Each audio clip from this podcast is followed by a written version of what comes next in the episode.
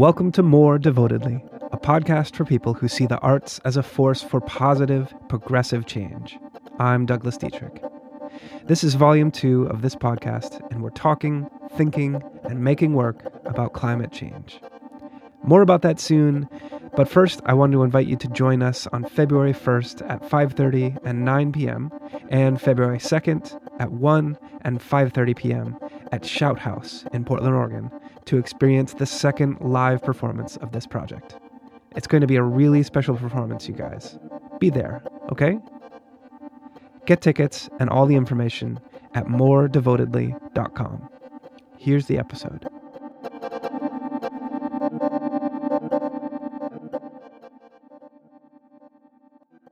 A lot of you remember the 90s.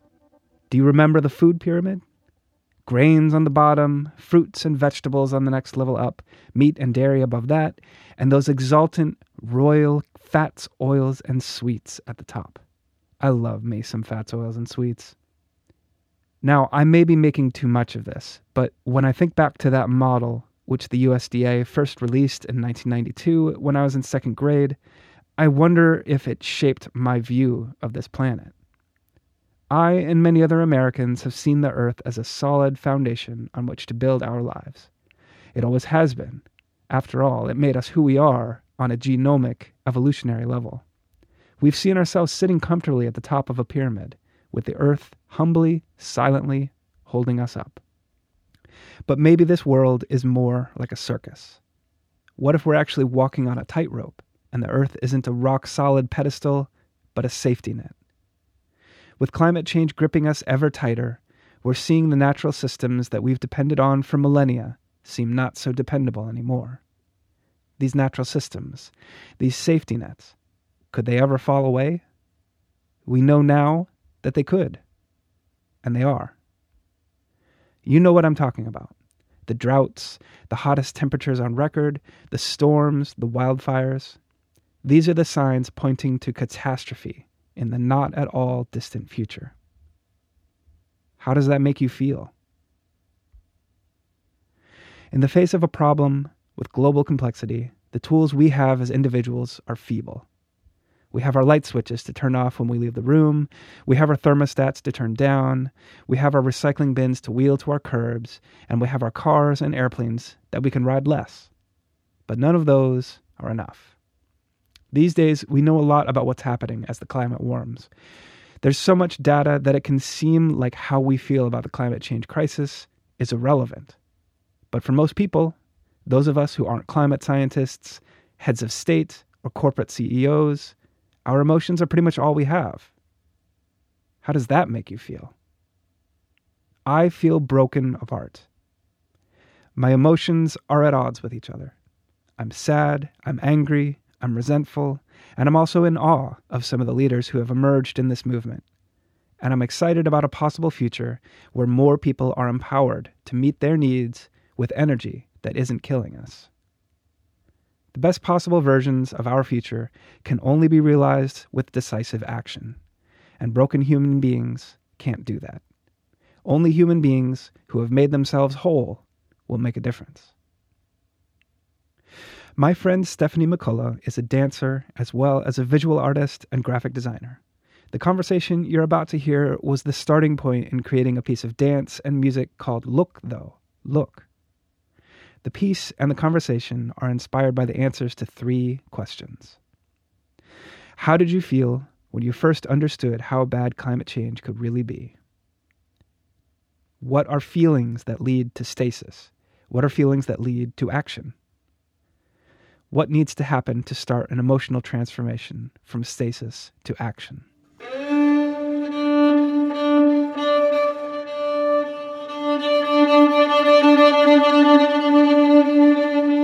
Now, Stephanie and I are not climate science experts. You will figure that out real quick. We're just two regular people that wanted to do something with the emotions that have been collecting in our bodies as the realities of this crisis become more and more apparent. And since we're both artists, we made art.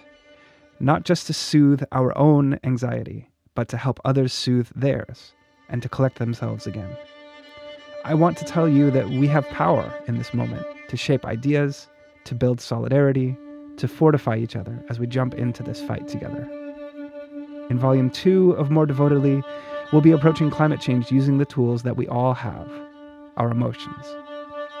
You don't know all of the scientific data about climate change, but you know enough to have a feeling about it.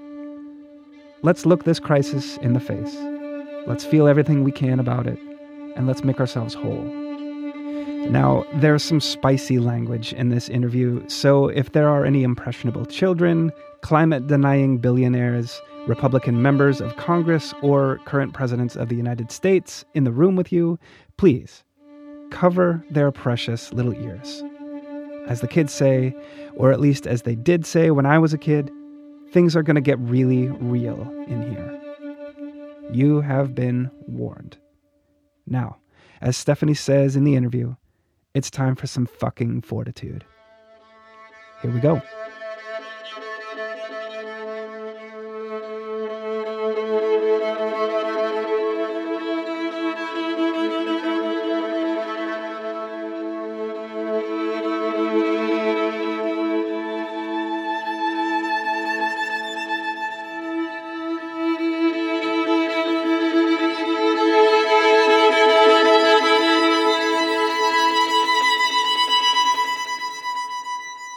How did you feel when you first understood how bad climate change could really be? I remember feeling like like a bottom dropped out. I was youngish. I was probably 5th or 6th grade. You know, the school I was going to had to start doing some projects on this shit. And am I allowed to cuss? Yes. Okay. yes, please. Okay, good. And and I was like, wait, wait, wait, wait, wait, wait, wait. It was basically this feeling of everything has to stop. And why is nobody doing anything immediately right this second? Hmm. I remember it feeling very harrowing. I mean, I could go on and on about that. It it was like existential dread Hmm. at 10. You don't really have the capacity for that kind of paradigm shift Hmm. you know so that's when you start building your defense mechanism to then live in society as it is Right. right Yeah. the world is not what you thought it was hmm. and trusting the structure of that which is holding the society together is a lie but you still have to fucking go to school tomorrow Yeah. yeah.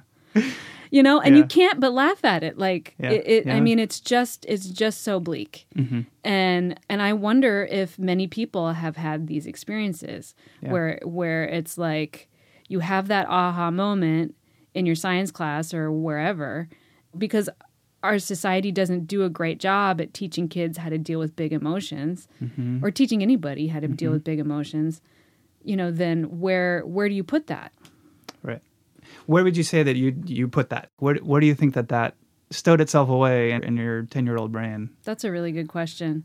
Sometimes it came out as some self righteousness, Hmm. you know, like yelling at kids for littering and things like that. it came out in a in a desire to learn how to do better for myself, even though I, you know, when you're young, you don't have much agency. Mm-hmm. It certainly affected how I started making decisions in a, as an adult.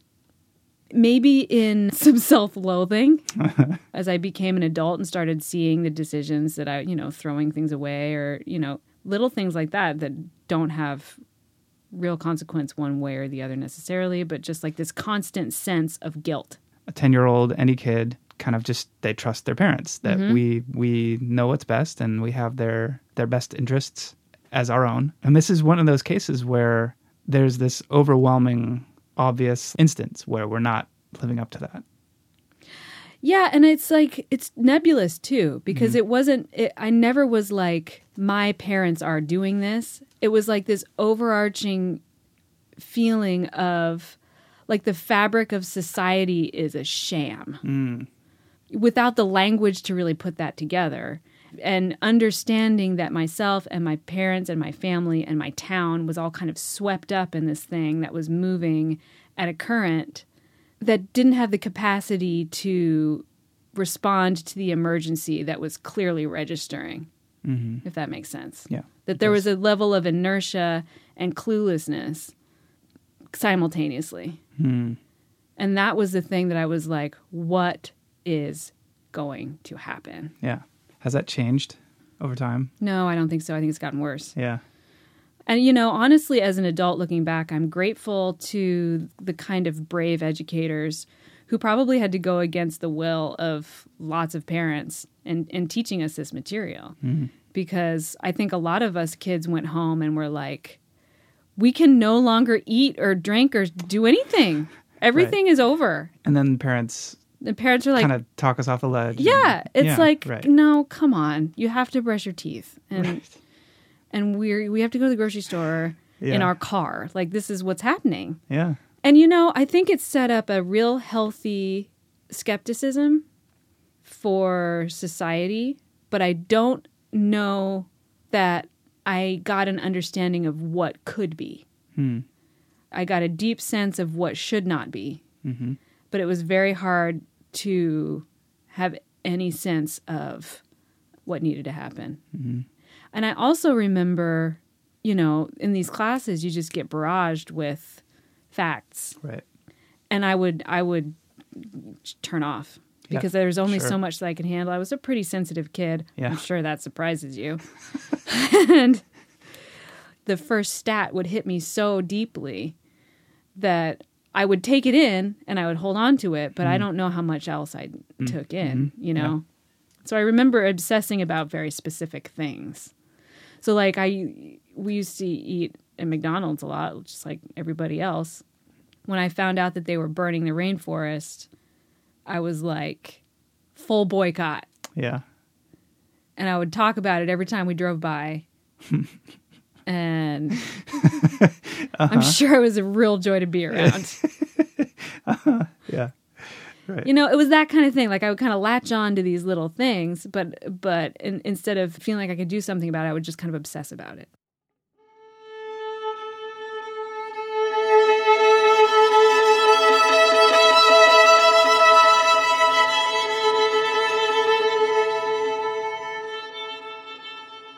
So, how did you feel when you first understood how bad climate change could really be? I don't remember learning about it until high school. Oh, actually. Oh, wow. Yeah. So it would have been like around 2000. I, I was fairly jaded at that point. I mm-hmm. mean, I was like, Healthy. yeah, like yes, Congratulations. yeah. Thank you. you know, it's kind of like a little bit now when I'm, you know, seeing stuff that the Trump administration is doing and like just feeling like, yeah, like, well, of course. It's Yeah. like, of course they're doing that Yeah. because like that's exactly what they would do. I mean, actually, one of the more powerful images that kind of came to mind when I was thinking about this and like trying to think about how how deep this is and like how deep into this we are and like how big of a problem it is. I'm like kind of a hopelessly stupidly optimistic person. yeah. So for me it was actually like a really positive beautiful images. I I, I kind of feel embarrassed about it. Like I was talking to actually I think it was my my wife's father and mother. We were visiting them in Wisconsin and they live in the country. They're no longer farming, but they were farming when when my wife was growing up. They were just feeling skeptical that like there was any real possibility where that we could have a 21st century living standard, I suppose, mm. you know, and mm-hmm. and for that not to be carbon intensive mm-hmm. and for that not to be something that's going to make climate change worse. Right. And I was like, I was like, no, guys. I mean, like, you know, but it's it's interesting because I think you know, I, so this this positive thing that I was imagining was like was like lots of people having a fucking job Yeah. Generating power that's not Right. killing us, Right. right? And like, and like in their community where jobs are harder to come by, and for us in the arts, like one thing that actually really struck me was they they she you know had a few of these books that were play scripts Oh, cool. and and what they were were and this was very popular at the time anyway so they had these play scripts where it was kind of like a club that eh, like a lot of adults would go to this was not a kids thing it was an adult thing where they would go and produce plays That is charming as hell. yeah right and there were these plays written specifically for these like rural clubs So it wasn't necessarily like the stuff you might see at like a, like a New York theater or something like that. It was kind of written for this audience and Yeah. for these people, but like that doesn't matter. What matters is that the, the they were getting together to read plays. Just like at that time there was a like this rural sense of like the arts of like Yeah. here it is, like we do it. Like I was like that's the future with energy, you know Hmm. at least you know that would in my vision of like the future like and and That's really interesting. yeah So It's very make- hopeful. I Make, mean, I- I- energy more know. localized. Mhm. Well, see, okay, here's the fucking problem. Right. There's two things going on. People both have tremendous local agency, but it's it's kind of usurped and bumped out Mm-hmm. of the way by these these money making machines. Mm-hmm. That's fully possible. What you're talking about. yeah our system is not set up for that like it favors you know the central power plant and then transmitting the power all over and yeah. Yeah. There's actually tons of things standing in the way and it's something we'll have to change. Yeah. but then i think to like round out that positivity because then i'm like then i'm thinking about like how far away from that are we? And we're really fucking far. Yeah. like really far. The thing that's going to bridge the gap from where we are to where we need to go is getting people to get honest about the feeling of the gravity. Yeah. And the need to look that for lack of a better word horror in the face mm-hmm. and say this is not only you and your children but these are people that you've never met whose lives are just going to be shit yeah but again, we've talked about how this like grandiosity of that horror really blocks people from being able to let it in. And maybe it is looking at your your locality. What does Portland look like in 40 years? i will still be alive Yeah. Hopefully, I won't. Who knows? Actually, I'm gonna knock on some wood right Yep, now. there it is. Just because, like, Yeah, my, my kids, well. my kids are Yeah. very well going to be around. So, like in the arts, we can cheer for somebody. We can even boo Mm-hmm. a performer, right?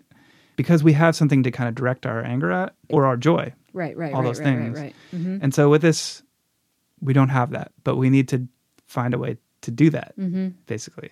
And I feel like because the arts are a realm of the imagination, Mm-hmm. right? We're pretty good at that, like creating like an That's true. imaginary, like uh, you know, creating some imaginary thing that we can be happy or mad or disappointed in or Yeah. feel betrayed by. Yeah. So No, that's so a good go point. team. Yeah, I think that imagination is key in this. Yeah, the thing that I often lose sight of is how much fact we have at our fingertips when it comes to this stuff. yeah. And, you know, I haven't read that report. You know the report. Yeah, you know what repo- I'm talking about. yeah, you read it? yep. I haven't read I it. I haven't read it. No. And and I haven't read it because I'm afraid of how it's going to make me feel. Yeah. And that's real. hmm And I think it you know, these big concepts like imagination, like courage, Hmm. it's like difficult to even hang language on this stuff. Mm-hmm. There just needs to be a serious turn towards honesty and reckoning and like fucking fortitude.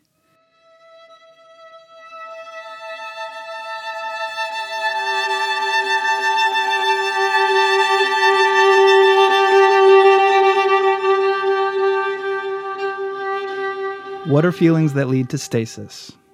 What are feelings that lead to action? Feelings that lead to stasis are things like despair, um, terror. I think anger can sometimes lead to stasis if you're of a particular kind of personality. Mhm. But I think as far as stasis is concerned, like the real trigger points are are the big ones, like despair and rage and terror. Hmm. And look at basically any issue happening right now Sure. and, and that any feeling person will experience that. And then you have a choice.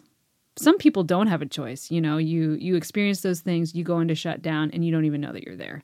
I think that's a lot Yeah. of people, frankly. Totally. And then moving into the second part of the question, I think that it's complicated because you kind of have to recognize that there's no tiger in the room at this moment. Maybe some perspective, but that's not really a feeling. Hmm. Um, I think the kinds of feelings that lead to action are connection. Mhm. If you feel connected Hmm. and not alone. Brene Brown is somebody who has a lot of buzz right now and has had for a while, but she's done a lot of work with collecting data on people who who feel connected to a community, and that that provides grounds for having a, a more active and connected life. I think that feelings of connection, feelings of agency, confidence. But I also think that it's unfair to say that anger and despair and terror only lead to stasis. Frankly, if you don't feel like it's futile, those can be serious tools. It's kind of shocking what a small group of people can do with some well placed rage, Yes. right? Yes. Anger is very, very important right now, Yeah. Especially given the circumstance of how we got to where we are. You know, it's not individuals necessarily trying to go about their lives and do good by their kids that's really fucking up the planet. You know, it's Yeah. these these money engines that are just fucking off the rails. Mm-hmm. Yeah. Well, I think it's good to talk about anger a bit because like it's a very kind of tightly regulated Yeah. emotion. Certainly Yeah. in our society. Yeah.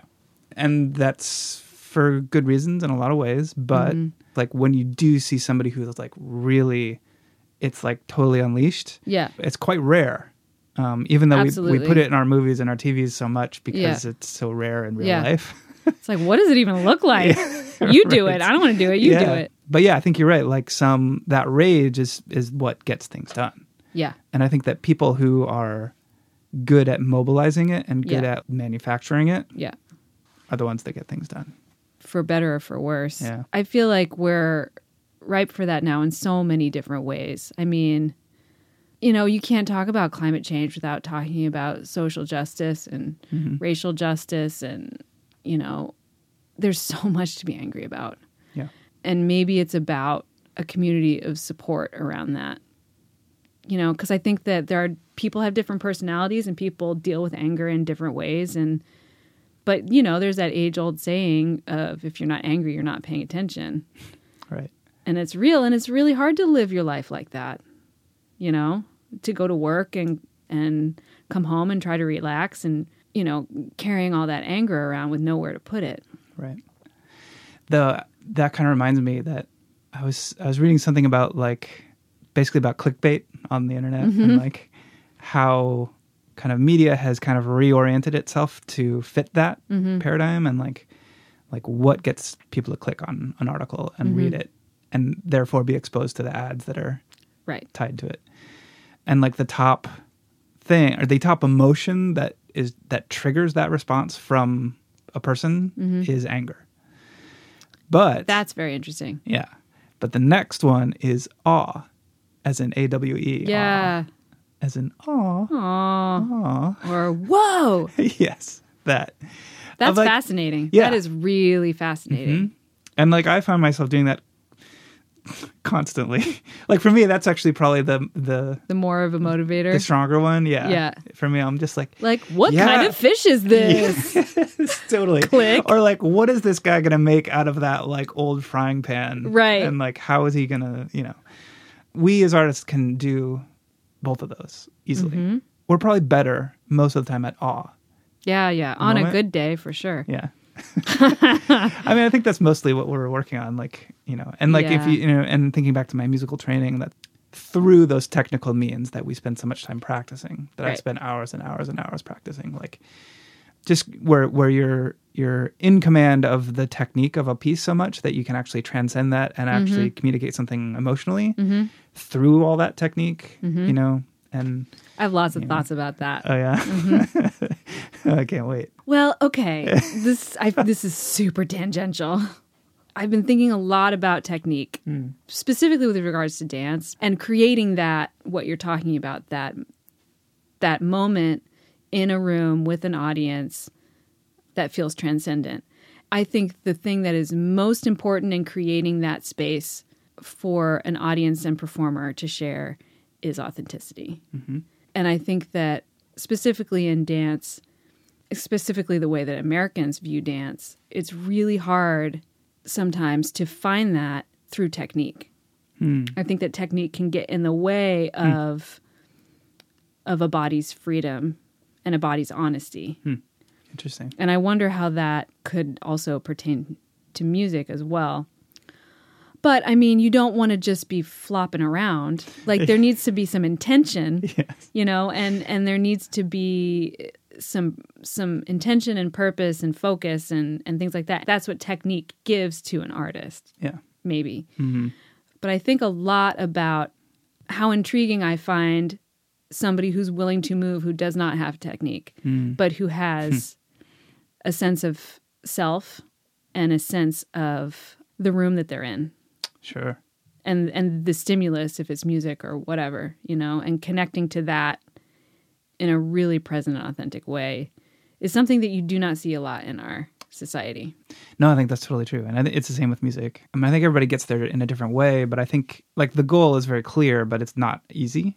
You know, like Yeah. It's, although I think some people have an easier time with it than others. Like some people get really wrapped up in like studying the technique, and they may not ever really get to a place Mhm. that's unique to them, mm-hmm. authentic to them.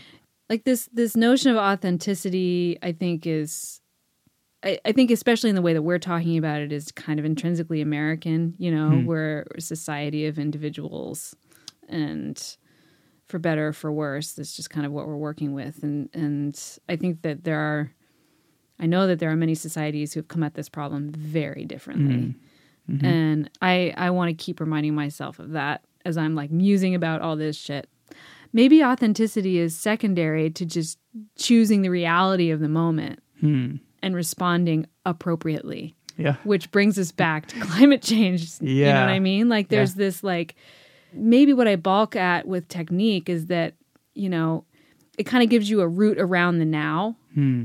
sometimes Hmm. because you're kind of in pursuit of this perfection No, I think you're right. But I think, but also, I'm glad I was just going to bring us back to climate change because I think like that kind of intangible thing about artists who are kind of approaching their work, developing it over time, and trying to really dig into it and find out what is really authentic to them and what Yeah. that means to them and, Yeah. and like what way they can approach the work that they have to that they that nobody else can and that they must do this thing if you're going to approach climate change and i think if you're going to approach any issue you have to have done a similar type of work on the issue the reality is that things are very complicated in in, in terms of how conditions are going to change in certain places and at certain Mhm. times mm-hmm. And how they're going to change arriving at like a authentic kind of emotional grasp of that Mm-hmm. you've worked past that like initial terror the initial dread like that first layer of stuff and you've kind of dug next down to the next layer of Mm-hmm. and for me for me it was like my my ridiculous positivity about it i suppose it was a moment of like oh yeah like we're so far away from all these happy people who are like generating wind power and Mm-hmm. Every house like- has a wind turbine yeah yeah which is not impossible but No, it's, it's not. it's it is so far from impossible yeah it's true That's the thing that's so maddening about this Mm. is that that even you people like you and I who don't know what the fuck we're talking about. No offense. that is you could not have said anything that was more true than that at this moment right? Like we don't know, Yeah. but we can posit the issues are not the science that's available to our society and to humanity at large. The issues are the gatekeepers. And and those are the things that need to fucking change. There's no reason why every house can't have a wind turbine or whatever. There's so many ways. You know, I saw Waterworld. Like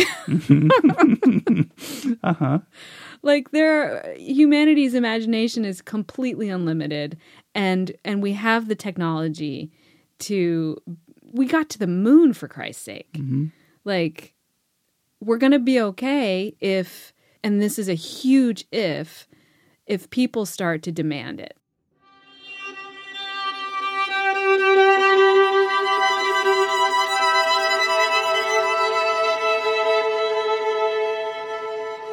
What needs to happen to start an emotional transformation from stasis to action?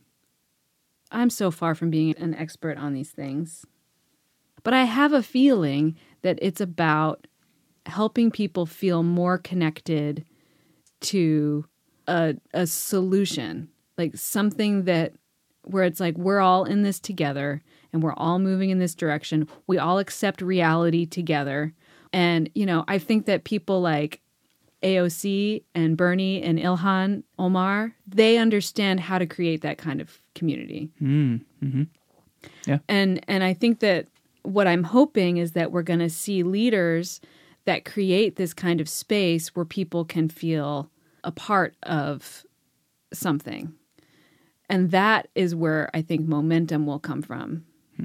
One thing that I that I appreciate that you said earlier is that how interconnected climate change is and will be with all these other issues that we have. So social justice issues and all these other things like Racism, classism, sexism. Mm-hmm.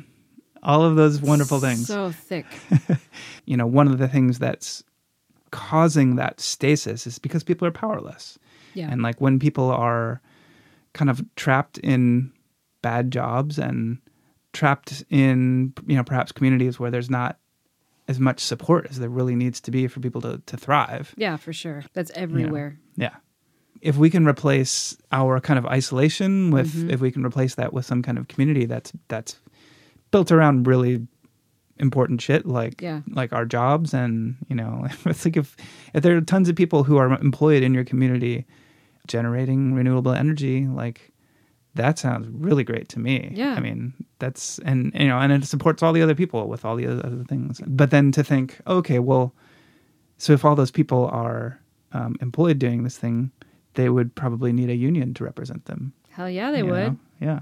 And like, so we're like, you know, you're getting into that like, and that's one of the big criticisms of of the Green New Deal is that it's like this laundry list of of like progressive causes, like all this shit that Right. we've wanted to do for decades. Right. Ultimately, I think at the root of all of it, people don't feel heard. Mm-hmm. People don't feel understood. People feel forgotten. They feel a lack of trust. Mm-hmm. You know, and these are all deeply personal Yeah. states of emotion. Definitely. There are as many ways of either working through or disconnecting from those kinds of feelings as there are people. I truly believe that we've gotten into the quagmire that we're in because in this country, I don't think we're giving people the emotional space that they need and the emotional support that they need and the emotional intelligence that they need hmm. that we all need. I keep seeing they, but like I'm included in this too. That Sure. to formulate real opinions and engagement with these giant, horrifying issues.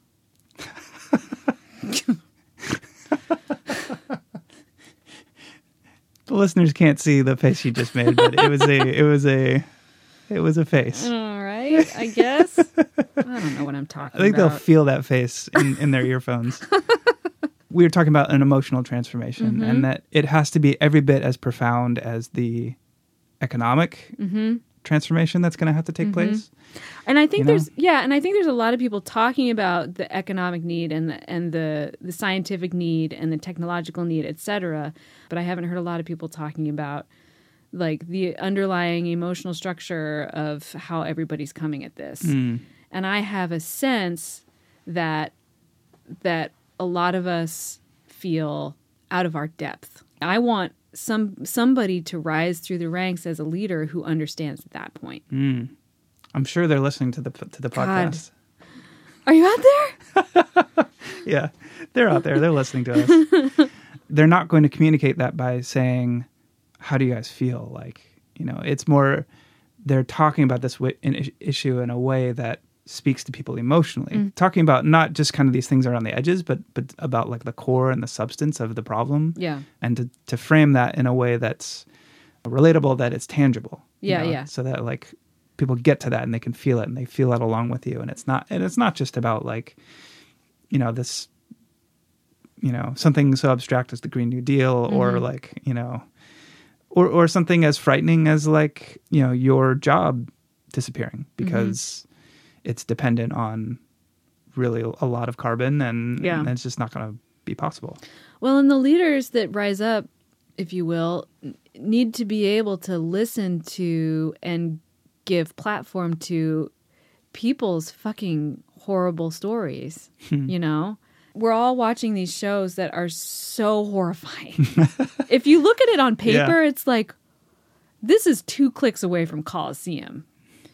Um, right? As in the, the ancient Greek. yeah, yeah, Okay, yeah, yeah. Okay, okay. Yeah. Roman, Roman, I guess. yeah. Right? So, at one hand, we've got this emotionally charged landscape. On the other hand, we're not really, we're very rarely listening to each other's real stories.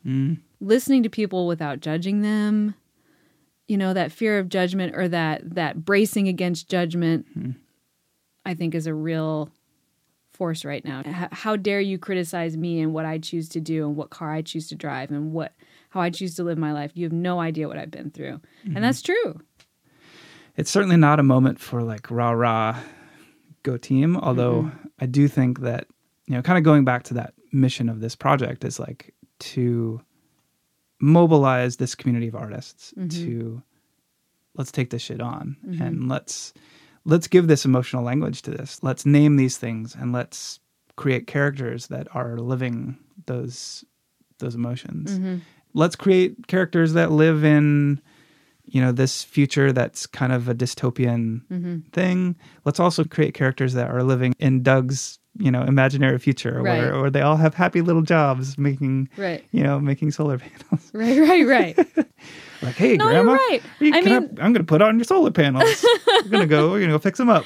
ding ding ding Yeah. ding ding. right. I mean, idealism is super important. Fatalism is also really important, but I think more important is is I almost said honoring the now and then I decided not to. I probably would have been like, mm, yeah, yeah, yeah, yeah. Damn, Mm. yeah. Here, what I really mean is, you know, some synthesis of both of those things in in this room right now with these people in this neighborhood in this community, mm-hmm. while also understanding we're not the only people on the face of the planet. Some something like that. I don't know. Yeah. Well, we're gonna do our best. Here we go. I, I actually I was thinking while we were talking that I have not had this long of a conversation about climate change ever. Yeah, I guess I ever. haven't either. Yeah. Yeah. So so so yay. I Yeah. think that's that's and that's like I don't I wouldn't say that most people have.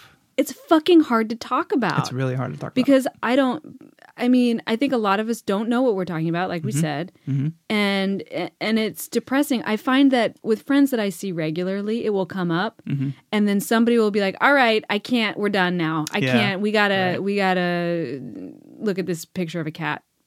you know. Yeah. You know, and sometimes that's me eh, because it's Uh-huh. Sure. like we're not going to solve it right now, and we have to go to work in the morning, Mm-hmm. and and I don't, I truly don't know what the answer is, but I think it, it might take more people saying that, like trying to have these conversations, saying we don't have the answers, etc., and just trying to engage the material in a clumsy fucking way, Mm-hmm. you know, like like I feel I just did.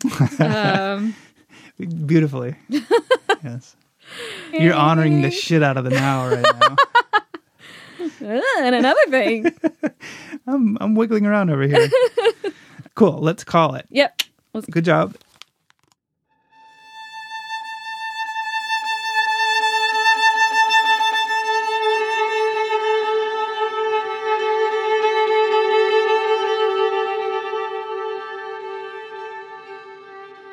Thanks so much, Stephanie. Be sure to get your tickets for the Volume 2 live performance at moredevotedly.com. While you're there, join the More Devotedly email list to hear about new episode releases and other news about the project.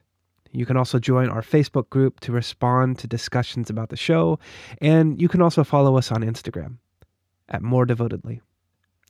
And I know you hear this on every podcast you listen to, but be sure to rate and review the show on whatever platform you listen, especially on Apple Podcasts.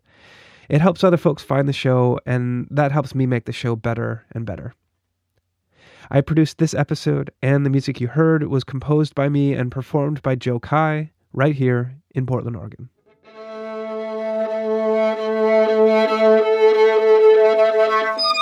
Woo! That's the one.